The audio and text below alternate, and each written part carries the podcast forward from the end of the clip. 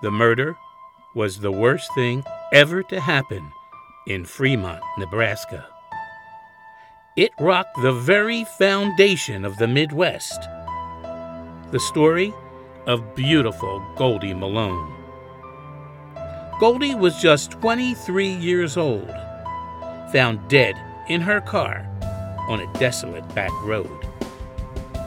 Goldie was beloved by all in her community. She just started her first year teaching third grade. No arrests were ever made.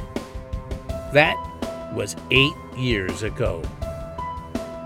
We invite you to follow Val Toby and listen to Murder, the Goldie Malone Mystery. Now, I'm sure a lot of people have the question why this case interests me or why I would get involved. And quite frankly, I don't know. Do I need a reason to want justice for Goldie Malone? It already seems like the police have given up, and the town has forgotten her and moved on. The lack of evidence in this case astounds me. Here is where the fun part is for you, the listeners. I picked one of my top fans to come along and help investigate.